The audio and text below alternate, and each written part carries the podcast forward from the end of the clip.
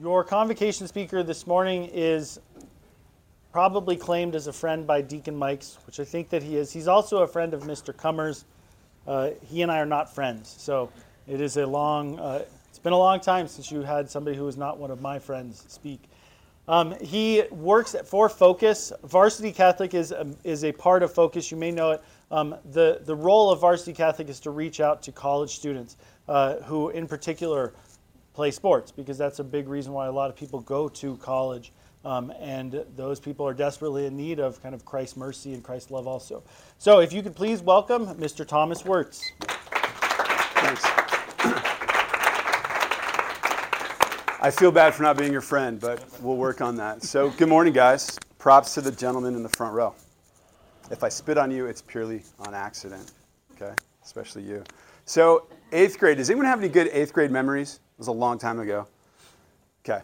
I have a really good eighth grade memory, and I want to start with that. The, so, I went to a Catholic high school, St. Simon and Jude, in Phoenix, Arizona, and we were, let's see, did I say I was on the flag football team? we didn't lose a game my, my eighth grade year 21 wins, zero losses. And we won the Catholic Youth Athletic Association championship. So we beat all the Catholic schools. And we got a t shirt, a green t shirt that said champs on it. And I still have the t shirt in my drawer at home. It was a really big day, right? And then I went to a high school, a little bit like this, but a little bit different. It was a Catholic high school. It was 11, there's 1,100 students, and every one of those students was a boy. So it was an all boys high school. So it was a big Jesuit high school. And while I was there, I got to play on the football team as well. And my senior year, we went to the state championship game, played at Arizona State University Stadium. We ended up losing, but it was really cool. We got to go and be in the state championship. And then I got to play football in college for a little bit, played rugby. So I was, I was really big into athletics. And I say that not because I think I'm cool, but I say that because I thought that I had worth I thought that I had value because I was good at, at that.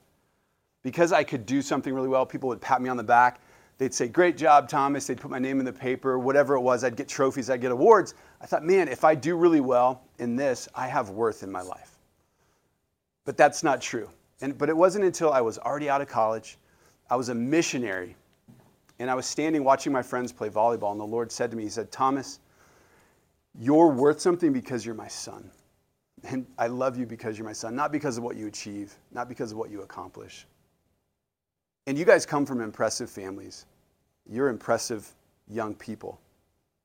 And I just want you to know something that you've probably heard a million times. No matter what you achieve, it doesn't matter. God's not going to love you more. What you achieve does matter, but that's not where your worth comes from. Your worth simply comes from the fact that you're his daughters and you're his sons. And it's really hard because you might be really good at something. You might be really good at violin, or you might be really smart, or you might be really funny. Is he funny? You might think you're really funny, right? You might be good at something, and you, you start to think that that's where I have value. And I'm just, I just want you to know that's not true. You have all the value in the world because you're his sons and daughters. And it took me a long time to learn that. And thank God that I finally learned. I'm a little slow, I'm not that smart. So it took me a while. But once you realize that you're loved no matter what you do, you have such freedom to just be who you are.